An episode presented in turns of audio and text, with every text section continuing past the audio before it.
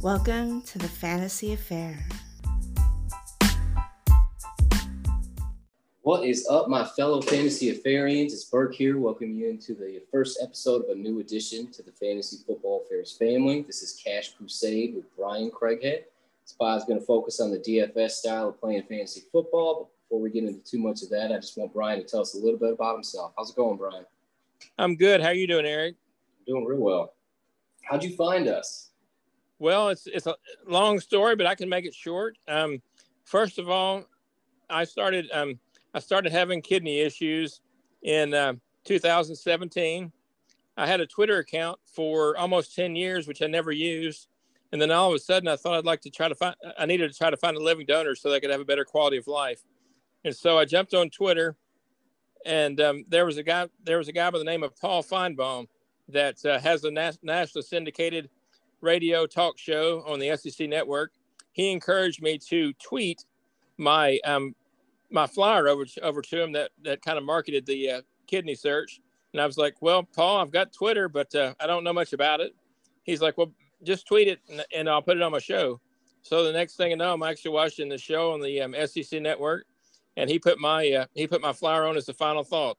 So that was pretty neat. I mean, it, it, it expressed a way that we could um, put the flyer out there, and then we also did did our first podcast back at the end of February, and um, there was a lady out in Arizona that saw the that heard the podcast, and um, she came forward, reached out to my wife there, and said, "I don't know if you're if I'm your blood type, but uh, we'd be we'd be um, with you the rest of the way.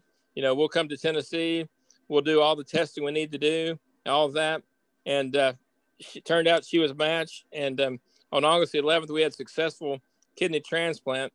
And after that, I was trying to figure out what I do next. I mean, I've been working the last three years trying to find a kidney so what I do next on Twitter? Next thing I know, Matty Daddy, aka Matt Reiser, was um, looking for somebody to help him help him with his website. And I said, well, you know, I do have some podcasting experience, but at the same time, I can do other things.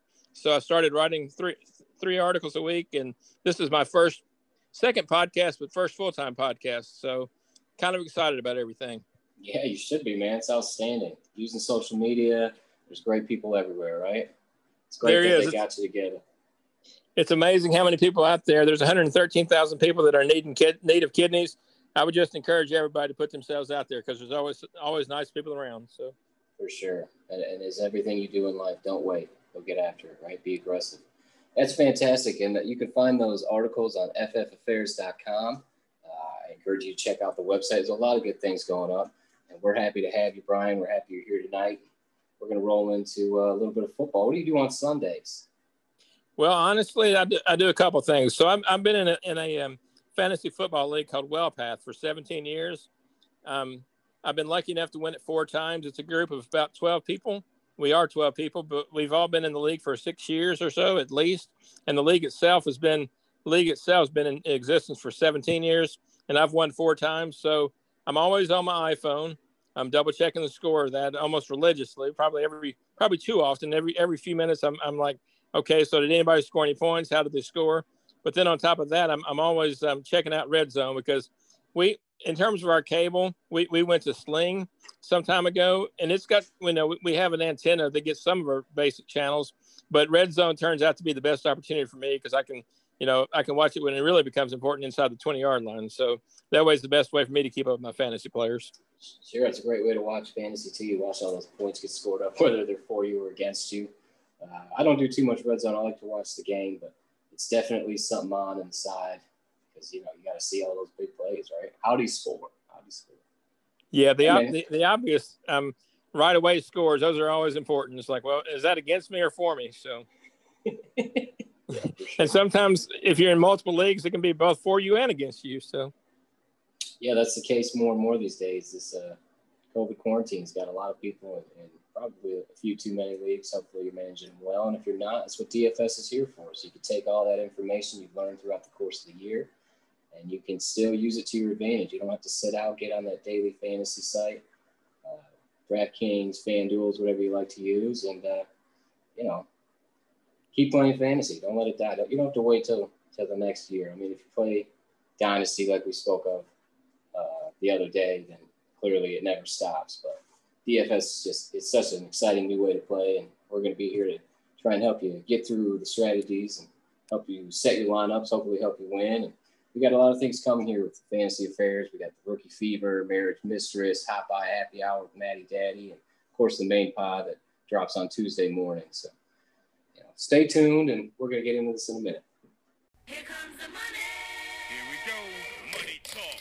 Here comes the money. Money, money, dollar, dollar. Dollar, dollar. Ching, ching, bling, bling, All right, well, let's hop right into the strategies here. Uh, first of all, you know, what site do you use, Brian, when you play DFS? I'm, I'm a big DraftKings supporter, so I use I use DraftKings, and uh, the main slate that we use um, that, that we'll be talking about in our podcast is the um, both the 1 p.m. and the and the, and the 4 p.m. games on Sunday. So will not include Thursday night, one includes Sunday night, and one include Monday night. And for this week, that's a little odd, just in the sense that that on Thursday night you had the Cardinals and Seahawks play, some pretty important teams. Then Sunday night you had the you have the Chiefs and Raiders, and Monday nights the Rams and the and the um, Buccaneers. So they got six pretty good fantasy fantasy squads to to you know to typically be able to choose from. So our lineups are going to be, look a little bit different this week. Yeah, for sure. No Chiefs. That's going to be weird, uh, you know, because they're always at the top of the list, so the most expensive. A lot of value plays this week. So as you said, on DraftKings, you start off with a fifty thousand dollar budget for nine starters: quarterback, two running backs, three wide receiver, a tight end, a flex, and a defense. You, you get to pick out of a pool. Everybody has a specific amount of money that they cost, and you have to build a lineup within that fifty thousand dollar range. You don't have to use all of it. Most people do, right? So when you start out, there are multiple ways to play DFS. There's weekly plays. There are uh, heads up stuff like that. There's also tournaments, and that's what we're going to focus on because there are so many extra people in it. Smaller buy-in for a larger payout, and uh, yeah. So when you start building your lineup, Brian, uh, what position do you start with? Okay, well, keeping in mind that that the salary cap is fifty thousand, you basically need about four players at about four thousand apiece, or a total of sixteen thousand. So you can kind of leave extra room for the other players, the, the, the better players that you'd like to have at the top. So for me, my first one to look at is defense. I actually, um, you know, typically speaking, I like to spend three thousand or less. You can pay up, of course, if you want to, but for me, it works out best to try to find to find, try to find a potential streamer that you would consider in in your yearly fantasy league. But uh, so I try to find a defense that I can get for under three thousand dollars. Then after that, uh, I look at tight end because the tight end the tight end's um, minimum salary starts at twenty five hundred. So you can find them between between twenty five and four thousand dollars. You can usually find one or two good tight ends. Um, you can you can also use as you'll see late in a little while. You can also use a tight end as a flex. And um, like I said, tight ends start at twenty five hundred um, salary. The uh, wide receivers start at 3,000, and then the running backs start at 4,000. You can use any of those players as your flex player. Sometimes it turns out in terms of value, your tight ends might might be a good effort because, like I said, they start out a little cheaper. So I try to fill it with that defense, the tight end, and the flex right away. And then the, my fourth thing I try to do. Sometimes you'll find a cheap running back. Like um, last week, they they didn't adjust for Christian McCaffrey's injury. So you found Mike Davis sitting right at 4,000. So that was kind of those one of those plays you just had to make. Well, sometimes that doesn't happen. So a lot of times you have to maybe go to wide receiver because the running backs, um, as you'll see in a little bit, the kind of the best running back available this week was about 4,700. So you know you might find it, find your wide receivers. So that's kind of kind of where I look look at to start with. That's a great point. When you fill the flex, it's a PPR league, so you're going to want somebody with that solid floor and with the upside. So if it is a running back, you're probably typically going to be looking at pass catchers. Uh, there aren't too many grinders like uh, Henry and, maybe James Robinson, although he is involved a little bit in the passing game, are going to be cheap enough. So wide receivers, those pass catching backs, and those tight ends are good flex plays. So after you are while you're building this out, you got to keep it under sixteen thousand. You kind of alluded to it a little bit, uh, how you look for the cheap um, the cheap value plays because they set their salaries the week prior. So if there's an injury on Sunday, Monday night, they don't adjust it. So Mike Davis, players like that, Mixon's going to miss another game. Gio Bernard, players like that are going to stand out. But besides that, when you're looking at defenses and, and tight ends and those flex on a week where there isn't a value play, how do you break that down? How do you find the, the value? honestly, I, I start at the bottom of the list um, for for both the you know for the defenses, the tight ends. I always start at the bottom because every once in a while, like you said, like a Mike Davis. Uh, this time there was a Sal- Salvon Ahmed at 4,700. We know he was he was wound up being the starter for the Dolphins last week, and he's likely to be the starter again. He was at 4,700. So I just start down at the bottom. Sometimes it's players actually at the very bottom that haven't played all year uh, that are currently injured. So you've really got to you've kind of got to sort through them pretty good. But that's the best way to start is just look at the bottom and scroll your way up because DraftKings sorts everything from the most expensive salary down down to the least expensive salary. So of course, like Christian McCaffrey is still on the database, even though we know he's not going to play this week. So I just kind of start on on the flex, the tight end, the wide receiver, and the defense towards the bottom. Um, find matchups that I like and um, and and do it that way to adjust to try to get to that as close to that sixteen thousand as I can get. Yeah, as far as those matchups, um, you know, how do you break down a good matchup? Do you look at the defense against? Do you look at a specific position? Maybe you look at implied totals. How do you how do you uh, break down what is a good matchup and what is not? Well, for me, and this is also important when you're going to the website ffaffair.com. I write a um, I write a weekly start sit article, and I use two basic factors for this. Number one is the fantasy points that each NFL defense gives up to each each skill position. So how many points do they give up to the quarterbacks? How many do they do the running backs, wide receivers, tight ends? I, I go through all that, and then I also do what's called an implied total. And as an example, um, so let's say that the Raiders and Chiefs are playing um, this Sunday night, which they are. The over under for that game was 56 points, but but the uh, Chiefs were an eight point favorite. So to me, that simply says that the Chiefs are expected to score 32 points, whereas the Raiders are expected to score 24. So you add your 32 and your 24 together to get the 56 over under. And so for me, I would much rather have players that are that are around 30, you know, expected to score 32 points on, on their team as opposed to the 24 for the Raiders. So like this week, there was 12 teams that are expected to score 25 or more. So I look for players on the, on those teams as, as my best players to choose from. So I kind I kind of limit my like like the Jets. I mean, nothing nothing personal against the Jets, but like they're only expected to score 18 points this week. So I'm going to try my best, unless it's an absolute basement bargain, to keep away from the Jets this week and most weeks. So for sure, you're gonna you're gonna hear us talk about implied totals a lot, and he just broke that down beautifully. You take the projected totals from Vegas. There are multiple websites that cover that. You take the uh, projected total, say it's 56 for the Chiefs and, and the Oakland Raiders. I'm sorry, the Las Vegas Raiders. They moved for some reason, and uh, then you look at the team that's projected to win, so the spread, and you take that the spread along with the projected total to find out the implied scoring totals for one specific team. So if the over under in a game is 50, but it's the Chiefs and the Jets, and the Chiefs are going to score 40, uh, you're not going to want Jets, even though it's going to be a high scoring game. All right, well, let's get right into the meat, man. How do you pick out those guys you're going to pay up for? Well, once again, it's the same two factors for me.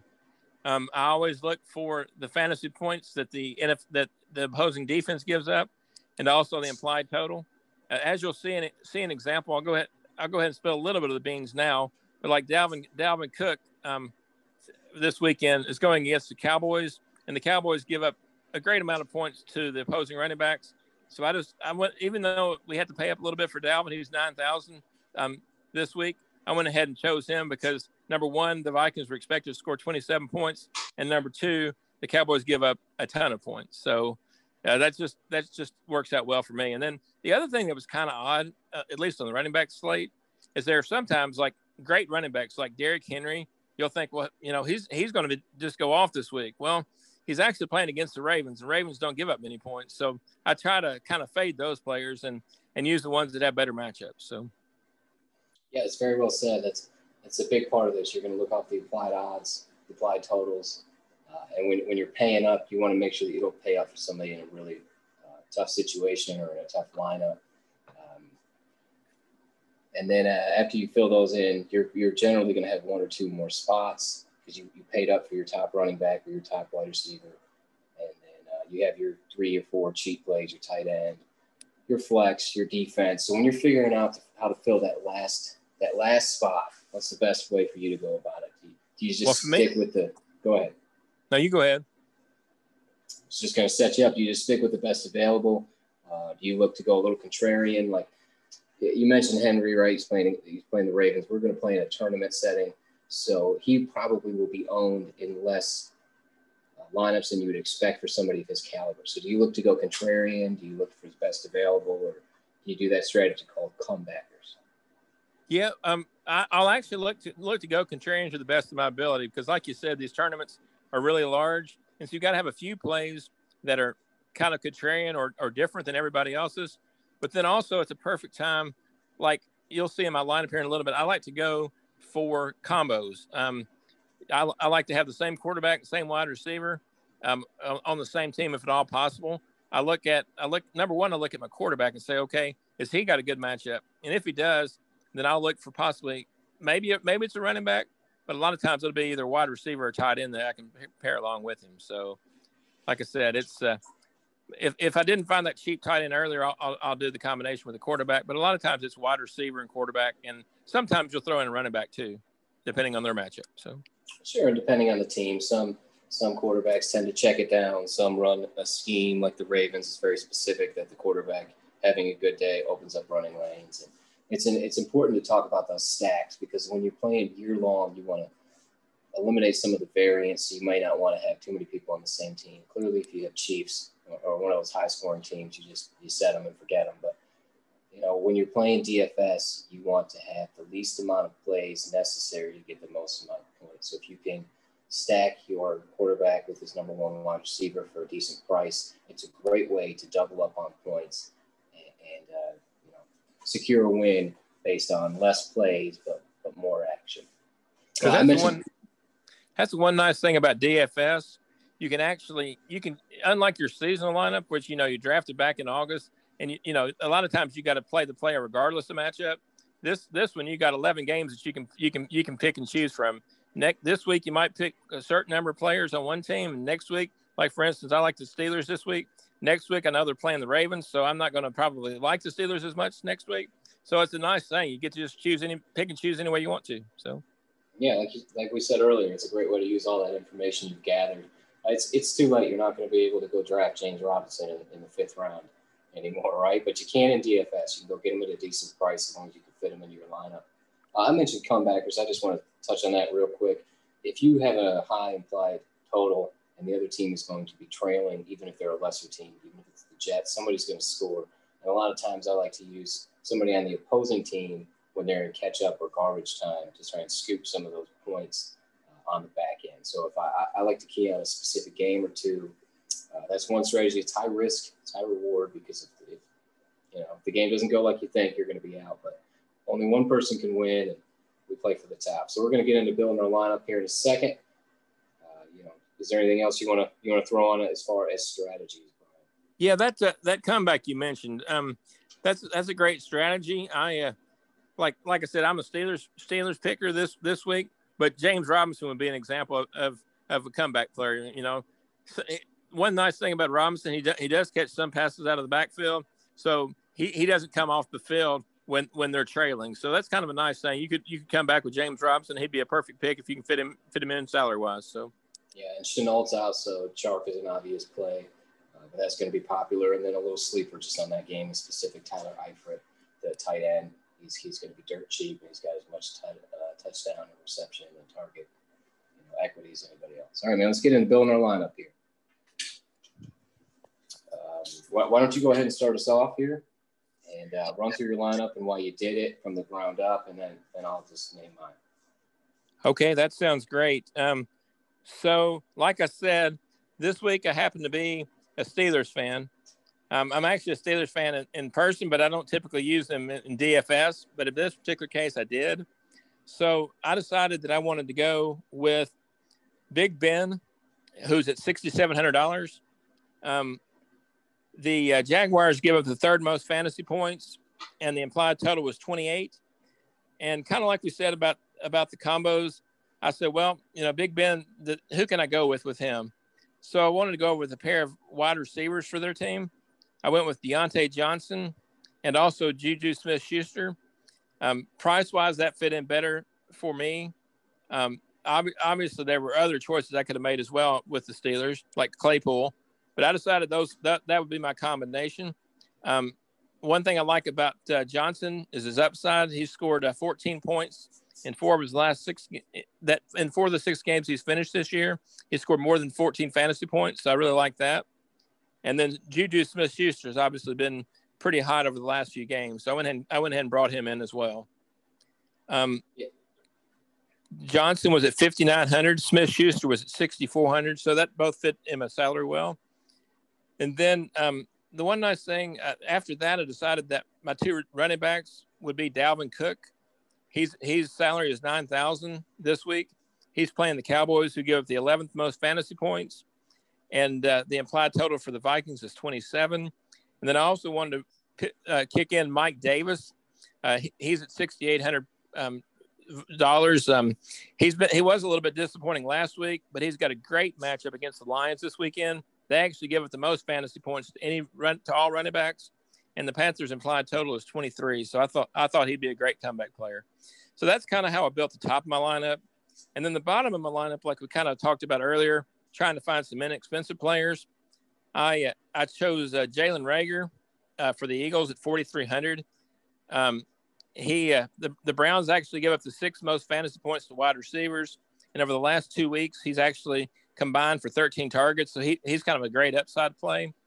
And then, um, like I mentioned earlier, um, tight ends can, can be used as your flex. So I actually used TJ Hockenson at $4,200 as my tight end and kicked that back with Dallas Goedert at 3,800. Um, both the, uh, the Panthers, who the Lions are playing, and also the Browns, who the Eagles are playing, they both give up a lot of a lot of fantasy points. Um, the Panthers actually give up the 12th most, and the Eagles actually give the 13th most. Excuse me, the Browns actually give the 13th most fantasy points to tight ends.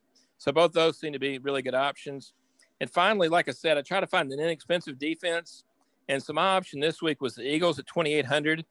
Um, I did consider other defenses, but the Eagles actually give up the 13th fewest fantasy points to running backs. And of course, we all know that the Browns love to use Chubb and also Hunt. So I would like to put it on Baker Mayfield's arm to see if he can actually produce or not. So that's kind of how I built my lineup. Sure, man. I just want to highlight a few things. You paid up for Big Ben. That, that was kind of an expensive role. There's only three quarterbacks with a higher salary than the 6,700 he's priced at. When you do that, you're going to want to stack for sure because you're going to put, you know, your your stake on Pittsburgh tearing it up. Now, last week they were ahead the whole game, and yet he still attempted 40, 42 passes, something like that. They just kept airing it out. Juju's the underneath. Diontae Johnson can theoretically get those over the top. So you got the one and the two. So that's a great play. Uh, you also paid up for Dalvin Cook. He's the most consistent running back, I think, on the board. He's got 15 points as his minimum. Davis against um, Carolina paired with TJ Hockenson. Hockenson's price and Davis both should have risen. CMC is ruled out, but again, they don't adjust the salary. Kenny Golladay and D'Andre Swift are also ruled out, which opens up a ton of targets for TJ. And again, they don't adjust salary, and you get a little comeback in that. So it's, it's really nice to play, especially that Eagles, that defense. It's it's tough when you're uh, picking a defense because they're all kind of ugly, and you want to make sure that there's a rhyme to the reason. And like you said, the uh, Browns run it a ton, and they're good at stopping that. So they're going to face Baker to throw. They're going to force Baker to throw. OBJ is out. You got Landry, and, and then some lesser known names, right? Maybe Austin Hooper would have been a decent play this week, but uh, yeah, I like the lineup. I like the upside, and uh, yeah, I like how you went about it. So I'm going to go ahead and jump into mine, and then I'm going to ask your thoughts on it. I started cheap. I started with the tight end position. I went with Logan Thomas. This was really more about price point than anything else. I really wanted to get TJ in there. I just didn't have enough money.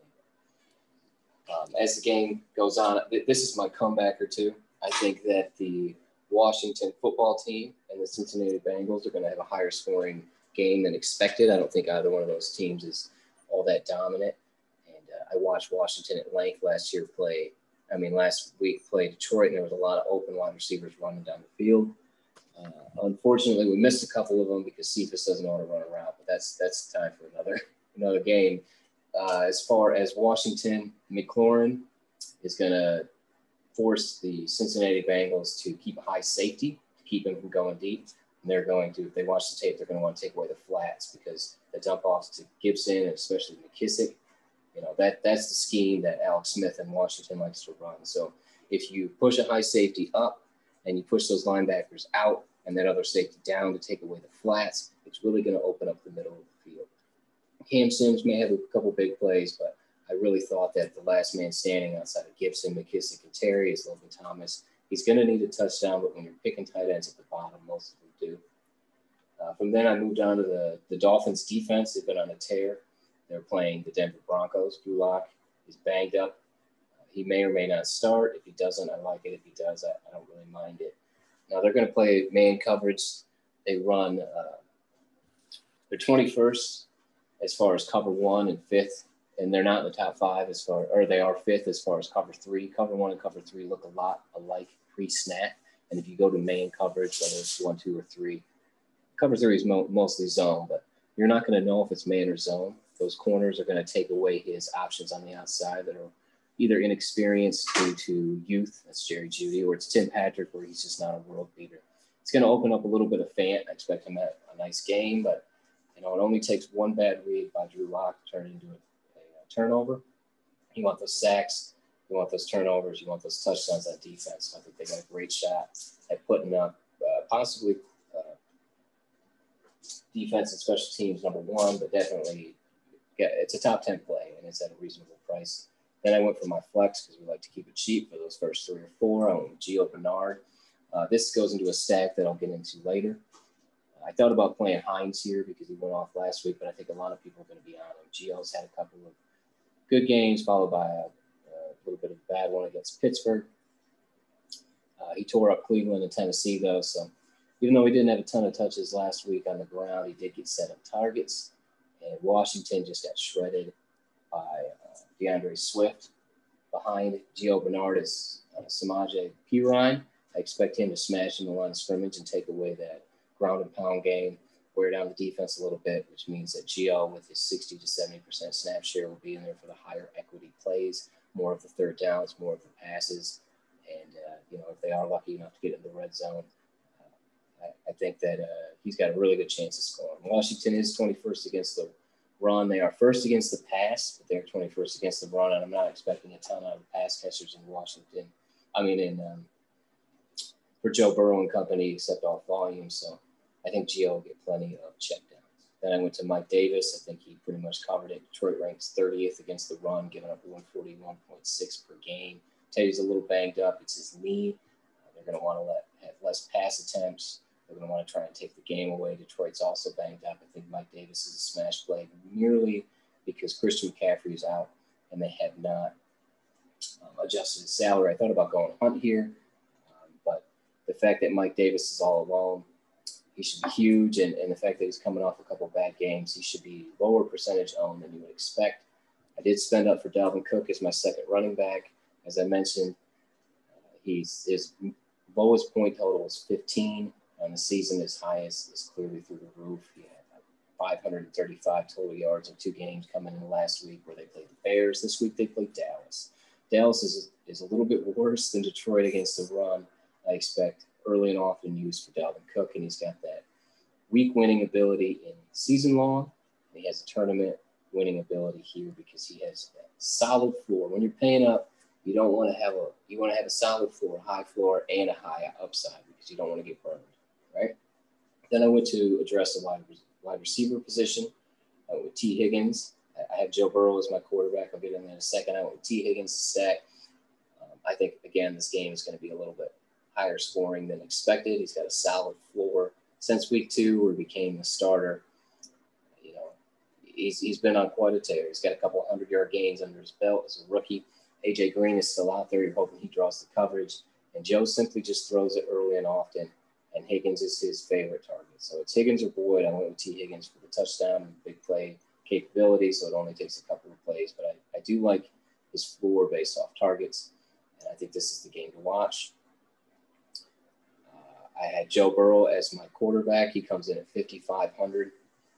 And um, for the quarterbacks in that range, I just thought he was an insane value. He dropped because he had a couple tough games. He's a rookie that's growing pains, but he's playing Washington. Washington is an outstanding pass defense, which means he's going to have a lower percentage of uh, ownership, right? But for $5,500, the names down there, Philip Rivers, Baker Mayfield, Drew Lock, Gardner Minshew is at 53. So when, I, when I'm looking for a value play and I can get it at quarterback and it's a hot shot rookie that throws the ball 40, 50 times in a game, uh, it's just too good to pass up, right? Then I paired him with T. Higgins as well as Gio, And then, um, so that's my quarterback, my two wide receivers, my two running backs, my flex, my tight end, and my defense. So I got two more spots. So I'm looking to get that wide receiver one in my lineup for a decent price. I went with Amari Cooper here, uh, which is another comebacker for the Dalvin pick. All right, Andy Dalton should be coming back to the offense. He leads heavily on his number one, his, especially his first read. And Amari is open more often than not. Perhaps it's not always a big play, but he gets 10, 11 targets or more. He's going to catch most of them. And the Vikings, although they've been they've been okay the last few weeks, their cornerbacks are a joke, man. Like when I read through the depth chart, I, I don't know who most of these people are. Okay, so you put them against a top top end wide receiver like Amari Cooper. I think he's going to have his way with them. You expect them to be losing most of the game. Um, so the, the game script is positive. Dalton loves him. He's a he's an outstanding wide receiver, and he comes in at 5400, which is just way too cheap for somebody of that caliber. I look back to Week Six against Arizona when he had Patrick Peterson as his shadow. He had 10 targets, seven catches, 79 yards, and a score. In this game, Patrick Peterson does not play for the Vikings, so I expect a big one there. So last one, I'm looking at $5,200. I'm scrolling through. I'm looking for a value play that's a little lesser owned, uh, still has a nice floor and high upside. And Brandin Cooks. I expect Will Fuller to get the Gilmore shadow. That leaves Cooks as a big play wide receiver um, that that has the better matchup, right? Deshaun Watson is on a great tear. He's playing phenomenal this year. He failed to break 250 for the first time last week, which is going to lower his his ownership and it's going to lower his price a little bit. But if anybody saw that game against the Browns, it was it was really the uh, the weather that that took away the passing game. We really didn't have much of an option. And even in that, um, he had eight catches and six, eight was eight targets and six receptions for Brandin Cooks last week. So in the last five weeks, he had 12 targets, nine, nine, nine, and then eight targets. So he's getting those looks underneath, we know he's a big play guy. And considering the matchup, I just think that for the value at 5,200, he's he's that guy that's going to keep me in it and allow Joe and company and Cooper and Dalvin Cook to put me over the top. So that's how I built mine from the bottom up, starting with the defense and the tight end and the flex play for cheap, and paying up at a couple spots for Dalvin Cook and uh, Mike Davis, and, and I, I, went for the value with Cooper and T. Higgins and Cooks and Burrow. Done. What are, what are your thoughts on that, Brian? I actually like your lineup. I uh, so I chose um, earlier tonight, I created what I want to call pivot players. Um, one thing, one thing that's important for um, people that are new to this to, to recognize, the only thing that you have to do is you have a maximum salary cap of fifty thousand. You just have to keep it under that. How do you get there? You can you can use a variety of ways. We'll, we'll we'll give you our suggestions, but the nice thing about it is you can be creative and do your own do your own thing. So out of out of those, I chose thirteen pivot players, and out of those thirteen pivot players, you had several um, that were actually part of my part of my pivot players. Um, Gio Bernard was one. Um, you mentioned Nyheim Hines, even though you didn't choose him. Amari Cooper, Logan Thomas. I had all those as, as part of my 13, 13 pivot players, and I, I really love the uh, I really love the combination that you did with uh, Burrow, Gio, and, and Higgins. I think I think that's a really good idea. And in regards to the Dolphins defense, I actually picked them up in my seasonal league last week. Uh, they went off against the Chargers, and they're getting ready to probably have a really big week against the Broncos because at this point in time, the Broncos are a little uncertain about their quarterback availability. With Drew Lock, he's kind of injured, so we don't know for sure if he'll play. So I think that's an outstanding group. So. Yeah, man. Let's get into those pivot players that you just mentioned. Why don't we run through a few? You said you had 13. Why don't you run through your list and I'll follow up with mine? Be sure if you if you got the prices there, throw them out uh, and say why it's a good matchup. For. Okay. Now, once again, um, kind of kind of going back to the uh, implied point totals and also the fantasy points against. That's kind of the basis for for my argument for most of them. Um, but it, but I, I, I kind of broke them out in a position. Um, like you said, I paid up a little bit for Big Ben. Well, Herb, um, Herbert's sitting there at 6,700 as well, so I could have chose him. Uh, the Jets actually give up the fourth most fantasy points to uh, quarterbacks, and the implied total was 28. So you know, Big Ben was actually just a personal preference, but you could have just gone with Herbert just as easy. And the other one I really like um, at quarterback this week is is Matt Ryan. He's at 6,300. Um, you know, the Saints are a little uncertain about their quarterback. Um, as of today, they weren't sure if they if they were going to going to start Jameis Winston or not. Um, they're they're Taysom Hill, Jason, Jameis Winston. They, they, they really don't seem to know. But I still think the Saints will score points at home. So I think I think that it'll be a highly competitive game. Ryan will have to have to pass a lot. Um, the Saints give the 17th most fantasy points, and um, the uh, Falcons are still expected to score 26. So they're expecting a pretty high scoring game. So those are my quarterbacks that that, that I like. And then, like like I said, a couple of my running backs you you've mentioned Hines as well as Bernard. But another thing people should always keep in mind is that um, a lot of times you can get value for running backs that are newly found starters, maybe people that we'd never even dreamed that would be that good. But like uh, Damien Harris, he's at uh, 5,700. He had over 100 yards rushing last week um, against against very tough Ravens defense. So you know he could be a good play. Um, Kalen Ballage, like I said, one of those guys you never really expected anything from. Um, two years ago, he's called one of the worst running backs in the league. Now, now over the last two weeks, he's scored at least 15 fantasy points in both, and his price tag is 5,600. So I mean, he's he's solid as well. And, and then the Jets, which is a very positive game script, you expect them to run them over. And like you said, anybody in that offense has been thriving. So Elijah's a good one. What's up next? And then I mentioned one other guy that uh, that you know, it's it's it's a dark play, but I mean he had a rate of yards rushing last week, so he's got to have some talent. And uh, Sal Salvon um, uh, Ahmed out of the out of the Miami Dolphins, he uh, he was kind of surprising last week. Um, the Broncos give it the 14th most fantasy points, and they're and the Dolphins implied total is 24, and he's only $4,700 in salary. So in terms of the cheapest starting running backs or likely starting running backs that you can pull from, I'd say Ahmed may, may be the best option at 4,700. So he's def- definitely worth looking at. And then um, at receiver, besides Amari Cooper, like you mentioned, the other one I liked is Jakobi Meyers at 4,900. He's actually become the Patriots' number one wide receiver over the last few weeks. And the Texans actually give up the 11th most fantasy points. And the implied total for the Patriots is 25. So those are kind of my plays. And my tight end that I had written down, you, you've got him in your lineup, Logan Thomas. So he, like you said, he was at $3,300. Matchups outstanding against the Bengals. So he just seemed like a perfect play. So that's kind of my pivot players for the week. Yeah, we had very similar lists, man. I, re- I really like it. Uh, Ballage is my highest. I try to get those people that could fill the flex uh, for cheap, so I'm going to run through them here. Uh, with Swift and Kenny, got, oh, I'll do that last. Let's start with Michael Pittman. Okay, coming off his breakout game, he's going against the Packers. We don't know what's up with Jonathan Taylor. Nyheim Hines seems like the best running back there. They're going to rotate him through. Uh, Philip Rivers likes to spread the ball around there, but Pittman or uh, T.Y. Hilton, somebody's got to catch the ball, and I like Mike here. He's at 4,500. Going down to the next one, we got uh, Perine is at 4,400. Now that's that's a terrible team. He plays for the Jets, but he's very rarely going to be owned. So if he does put up the 15 points, what we're hoping for Ballage, and you get him for cheaper, and unless people own him, it's a big win.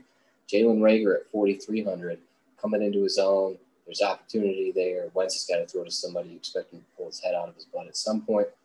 Uh, Breshad Perriman at 4,300, another Jet. So they're going to be losing. The game script is positive. Nobody's going to pick up Perriman on their lineup. So if he has one of those games like he had with Tampa Bay, or if he has another two touchdown game, it can really just catapult you into the higher echelon of the payouts. And uh, the last one's the ugly one. Well, I got two more. The last one's the ugly one, though. It's Jonathan Williams. He plays for the Detroit Lions, just signed, right? Kenny's out. Uh, Swift is out and uh, he had a few good games for the Colts last week. He's at 4,000, which is, I believe, the minimum. Uh, it's an ugly play, but if he gets all those touches, you got Adrian Peterson, you got Kerryon Johnson. You expect them to go all the way, but if anybody knows anything about Patricia, uh, he doesn't he doesn't play the, the game by the book, man. So Jonathan Williams against the Carolina Panthers defense, which just routinely gets shredded. I would not be shocked if he put up double digit fantasy points. It is definitely a Hail Mary, but a lot of those flex plays, like we said, are a little bit contrarian. We're going to want to go down the list because if it hits, it can help you win the tournament. If you and 4,000 people out of 100,000 have Giovanni Bernard playing and Gio goes off, it makes you one out of 4,000. If you're the only one with a Perriman or a Perine or a Jonathan Williams, then it makes you the one out of the 100,000. Uh, and the last one is a defense, getting cheap. I'm going with Atlanta's defense. Uh, Taysom Hill really needed to be mentioned here because of the, the injury to Drew Brees, Jameis Winston. The reports is he's not going to be a part of any sort of offensive packaging. I don't know what to see out of Taysom Hill.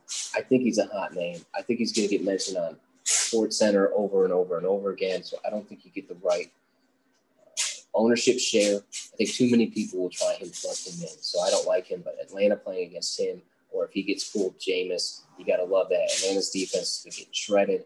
But again, you're going in that unknown. You know, how many times can he throw it? Can he get the ball to Michael Thomas? Can he get the ball to Alvin Kamara? He has like 20 pass attempts on his career. So I don't hate it. I don't love it. But when you're doing those desperation plays, like I just mentioned, you want to be the one, not one of however many. So that's my little uh, pivot plays. They're a little gross, but that's that's what you get with pivot plays, right? That's it. And the one nice thing about it, if if if Winston was so great last week, I don't believe they would have would have even considered Hill. But I think he was six of ten for sixty yards in the whole second half. So yeah, I mean, he threw a pick that they dropped. He threw it right to the other team. So I don't I don't think it really matters who the Falcons are going to play. I mean, neither one of them is pretty. So yeah. All right, man. Are there any uh, games that you're looking to watch this week that you want to key on? I clearly mentioned that Washington and Cincy was a good one. Uh, you know, the Vikings playing the Cowboys. I think that's going to be a little higher scoring. Are there any games that you're circling on the uh, on the gauntlet? Yeah, I mean, I like the the Falcons Saints. I'm I'm big on the Packers and Colts. I think that could, that could be a very high scoring affair. Um, I mean, those are probably my two two um two games I view the highest in regard in regards to fantasy points this weekend. Sure. Are there any matchups that you're avoiding or going after, whether it's a linebacker on a tight end or most popular a cornerback trying to take away a wide receiver? Is there anybody you're intentionally avoiding because of that? Well, I'll, I'll be honest with you. One, you always hate to to completely avoid them. But some of your best running backs have really bad matchups this week. Um, Travis Henry against the Ravens for one. Um, there's several several other top top tier running backs that you would think should be great. But another example was Aaron Jones against the Colts. Colts run defense has just been great. Aaron Aaron can still get some passes out of the backfield, but at the same time, the Colts defense is, has just stuffed the run. So he's going to have to have to earn it out of the backfield. And like I said, this just seems like a, a really weird week for your, like your top heavy running backs. Um, even Kamara, like you said, against those Falcons, that's a little stingy as well against against running backs. So they're kind of a surprise team. The Falcons are, but you never can tell with, with a new quarterback. I mean, you got to assume Kamara will get the ball a ton out of the I, I know in, in the receiving outlet, but in regard against against the run defense, he might not. You know, last week he was kind of down. Not sure he's going to be great this week either. So yeah, he's going to need those receptions. And because Atlanta knows that that's what they're going to want to do, you expect them to come closer to the line of scrimmage. You expect some deep shots. Michael Thomas, um, he's very capable of that. He doesn't have to with Drew Brees, but that's not really his forte on his career. So who's going to take the, the deep shots? Maybe Jared Cook, uh, Tre'Quan Smith, Emmanuel Sanders. None of them are going to make the defense scared. So they're really going to key on Kamara. I love that you brought up Aaron Jones there. Uh, he's definitely a fade for me because Darius Leonard may be the most dominant linebacker in the NFL, and he fuels that Colts defense. And the Colts are going to try and possess the ball for a long time. They're going to try and keep out of Aaron Rodgers' hands. Aaron Rodgers and Matt LaFleur are going to do something similar. So it's going to be an interesting game. I actually think that's going to be lower scoring. I love that you think that's going to be higher scoring because that's contrarian. That's how you win a tournament because people think one way and you go the other way. So those are great. I, I got some quarterbacks here, cornerbacks. The only one I really have is, uh, well, I got two. I got Lattimore on Julio. I expect him to shadow Julio. He steps up in the big games. Calvin really could have a good day. Uh, the tight end there hurts. And then Darius Slay against Jarvis. It's really interesting to see if the um, the Eagles choose to use Dar- Darius Slay as a shadow, and I think they will simply because Jarvis is it. But Jarvis likes to move into the slot. So if Slay shadows him, I'm fading Jarvis, but they can get creative. And then I think if you take Jarvis Landry away and you shore up against that rushing defense, I think that the Eagles have a really good shot to win.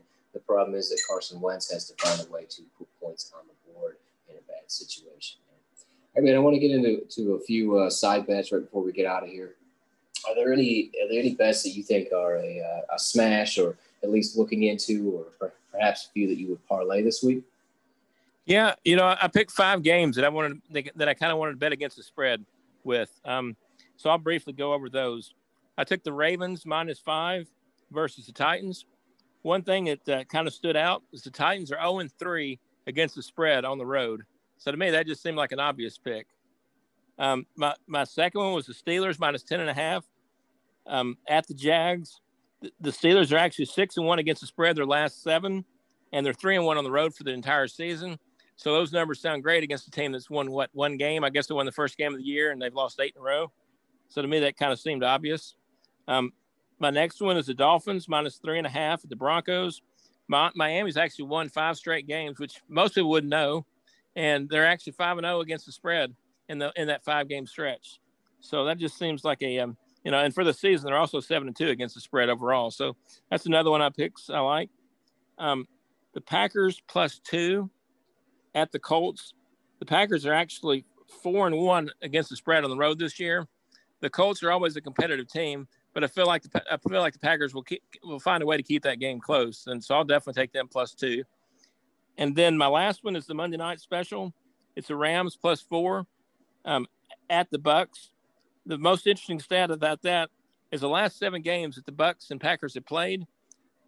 Excuse me, the Bucks and Rams have played the Rams are actually six one against the spread versus the Bucks. So that's one of those stats that just kind of stand out there. So once again, that's going to be the Rams plus four at the Bucks on Monday night. You know, those are great picks. Those are great picks. I got um, Detroit is favored against Carolina. See, everything changed when these um, when these injuries started coming out. But I'm going to take. Uh, I think Carolina has a chance to beat Detroit, even though I'm a Detroit Lions fan. I, I would take Carolina in that one. And I think New England has a real shot at upsetting Houston. Uh, but besides those two, man, most of them are pretty close. Vegas knows what they're doing. So I, I love your five. Uh, you know, and I want to wrap us up here by bringing up the other the other things we got going at the Fantasy Fair family. We got Rookie Fever, we got Marriage and Mistress, we got Hot Buy Happy Hour, and we got the recurring pod uh, that drops this Tuesday. So check your DFS lineups. You know, check out the website ffaffairs.com and before we get out of here, Brian, where can they find you? They can find me at Nashville Husband Needs a Kidney at Twitter. Yes, please hit up Brian. He's great at start sits. Check out his articles. Check out Britt Sanders. You know, check out Johnny Slokes making our website look prettier and prettier day by day. And of course, our fearless leader, Maddie Daddy, always bringing the fire. So you can find me at Eric Burkholder6 on Twitter. Uh, get at me for anything and everything, guys. Thanks for listening.